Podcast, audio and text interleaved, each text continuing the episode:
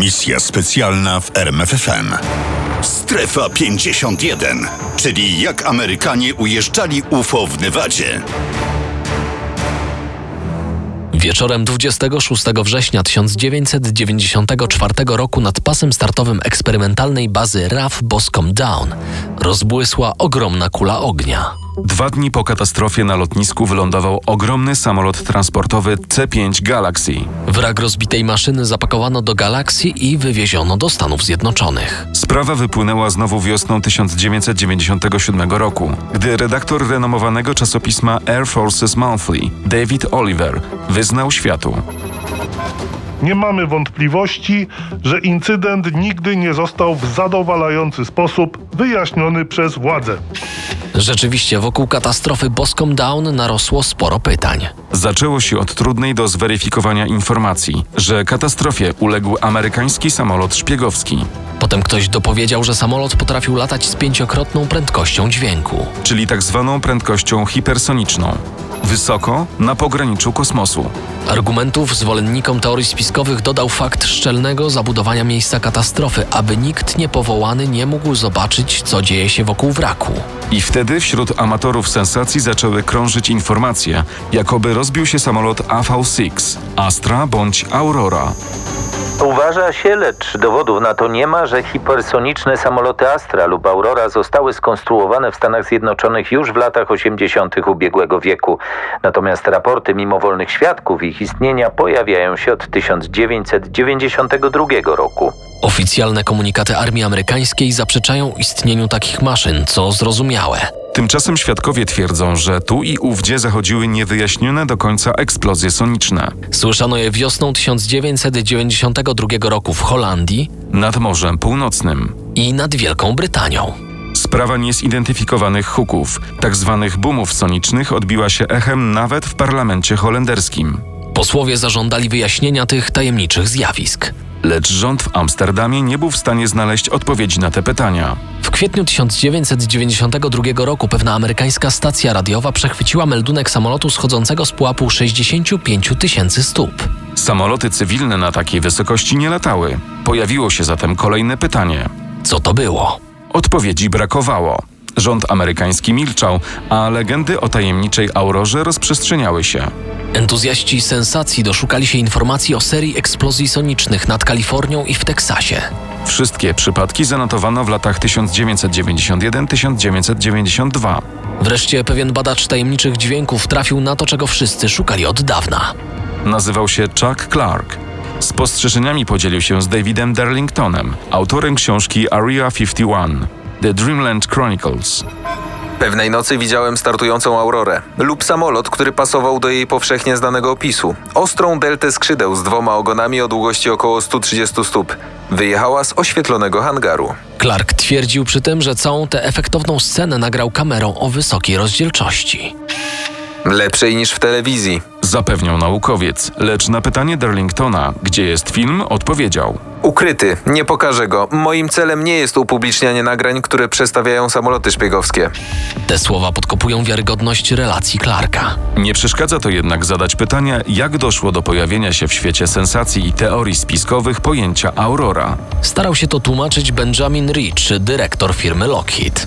Aurora była nazwą kodową projektu bombowca Stealth, w wyniku którego powstał B-2 Spirit. W dokumentach Armii Stanów Zjednoczonych nazwa Aurora figuruje od 1985 roku. Natomiast do wiedzy prasy i opinii publicznej trafiła 5 lat później. Czy znając dziś wygląd myśliwca F-117 i bombowca B-2, nie nasuwa się refleksja, że Clark widział któryś z tych samolotów? Czy więc szum sensacji wokół Aurory nie był przypadkiem zwykłym nieporozumieniem? Jeśli tak, to w takim razie gdzie, w którym miejscu rozległych Stanów Zjednoczonych Chuck Clark dokonał swoich obserwacji? To już nie jest zagadką. Podtytuł książki Darlingtona brzmi The Legend of America's Most Secret Military Base. Sugeruje zatem, że chodzi o ściśle tajną bazę wojskową.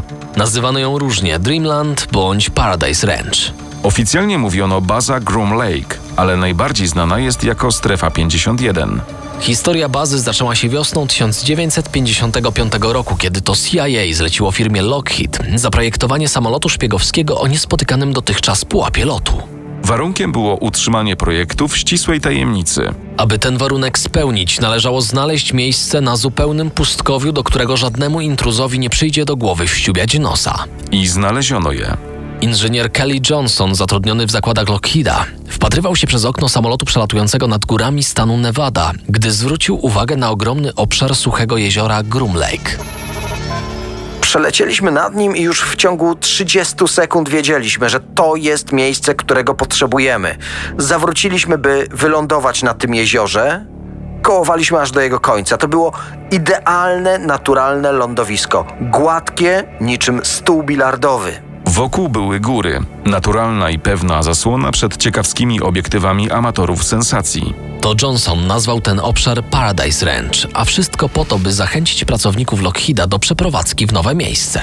Rancho, bo tak nazywali bazę inżynierowie Lockheeda, zaczęło tętnić życiem w lipcu 1955 roku.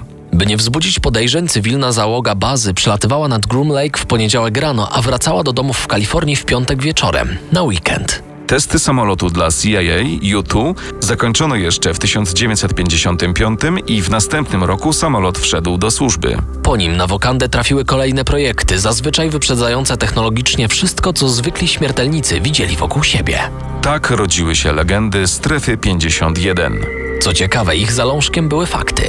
Odpowiednio spreparowane wyobraźnią rzekomych świadków nabierały cech sensacji.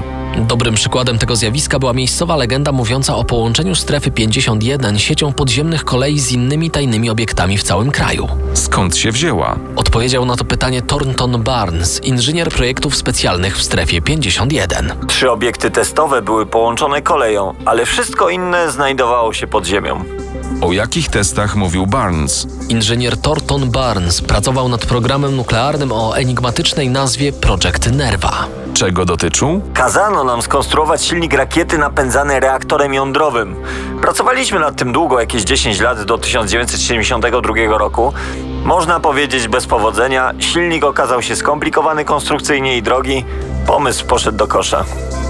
Silniki jądrowe i podziemne tunele bledną jednak przy największej sensacji strefy 51, czyli rzekomo przechowywanych tam statkach kosmicznych cywilizacji pozaziemskich.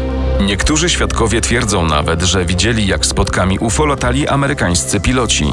Tak zaczął oddziaływać na wyobraźnię niewtajemniczonych nowy samolot, następca U-2 A-12 Oxcart. Pułkownik Hugh Slater, dowódca bazy w strefie 51 w latach 60. XX wieku, tłumaczył w wywiadzie dla Los Angeles Times w styczniu 2012 roku. Kształt Oxcarta był bezprecedensowy, z szerokim, podobnym do dysku kadłubem przystosowanym do przewozu ogromnych ilości paliwa. Cywilni piloci przelatujący nad Nevadą o zmierzchu patrzyli w górę i widzieli spód Oxcarta, śmigającego z prędkością ponad 2000 mil na godzinę. Tytanowy korpus samolotu poruszający się z szybkością pocisku odbijał promienie słoneczne, także każdy mógł pomyśleć UFO. Podczas kadencji Slatera wykonano 2850 lotów testowych Oxcartami poza strefę 51. To dużo obserwacji UFO. Żartował Slater. Piloci zgłaszali je Federalnej Administracji Lotnictwa, a kiedy lądowali w Kalifornii, agenci FBI dawali im do podpisu formularze zakazujące ujawniania informacji o tym, co widzieli, ale nie wszyscy milczeli. Stąd narodziny informacji o UFO w strefie 51. Ten boom informacyjny o UFO zmusił siły powietrzne do rozpoczęcia projektu Blue Book. W błękitnej księdze, bo tak to brzmi po polsku, zapisano 12 618 przypadków zaobserwowania UFO. Po wnikliwych badaniach lwią część z nich uznano za zjawiska naturalne bądź obserwacje samolotów. Notatki spisywano przez 17 lat do grudnia 1969 roku. Wtedy pojawił się ostatni wpis. Potem błękitną księgę zamknięto. Przez 70 lat przez strefę 51 przewinął się olbrzymi konglomerat naukowców, inżynierów i wojskowych. Każdy z nich był wybitnym specjalistą w wąskiej dziedzinie. Rekrutowano ich w wojsku i na uniwersytetach. Brano najlepszych fizyków, matematyków, chemików i pilotów. Zwykle zaczynało się niewinnie. Powinieneś przyjechać do Nevady i popracować nad czymś interesującym, co tam robimy. Tak wyglądał werbunek pułkownika Hugh Slatera. Potem były ciężkie testy i moc klauzul poufności do podpisania. O tym, co robił w strefie, Slater nie mógł opowiadać nawet żonie. Pierwsze szczegóły zdradził dopiero po 2007 roku, kiedy CIA zaczęła ujawniać dokumenty projektu Oxcart. W końcu na jaw zaczęły wychodzić skąpe namiastki informacji. Opinia publiczna usłyszała o badaniu technologii obcych mocarstw. W Nevadzie sprawdzano, na co stać radzieckie myśliwce MiG. Opracowywano pierwsze drony, czyli samoloty bezzałogowe. Badano i wprowadzono do użytku technologię stealth, Tak powstał niewidzialny dla radarów myśliwiec F-117. a później bombowiec B-2. W czerwcu 2013 roku CIA potwierdziło istnienie strefy 51. Co nie znaczy, że otaczający ją nimb tajemnicy zniknął. Przeciwnie, tajne projekty armii amerykańskiej nadal nurtują poszukiwaczy sensacji. Misja specjalna w RMFFM. Na tropie największych tajemnic historii.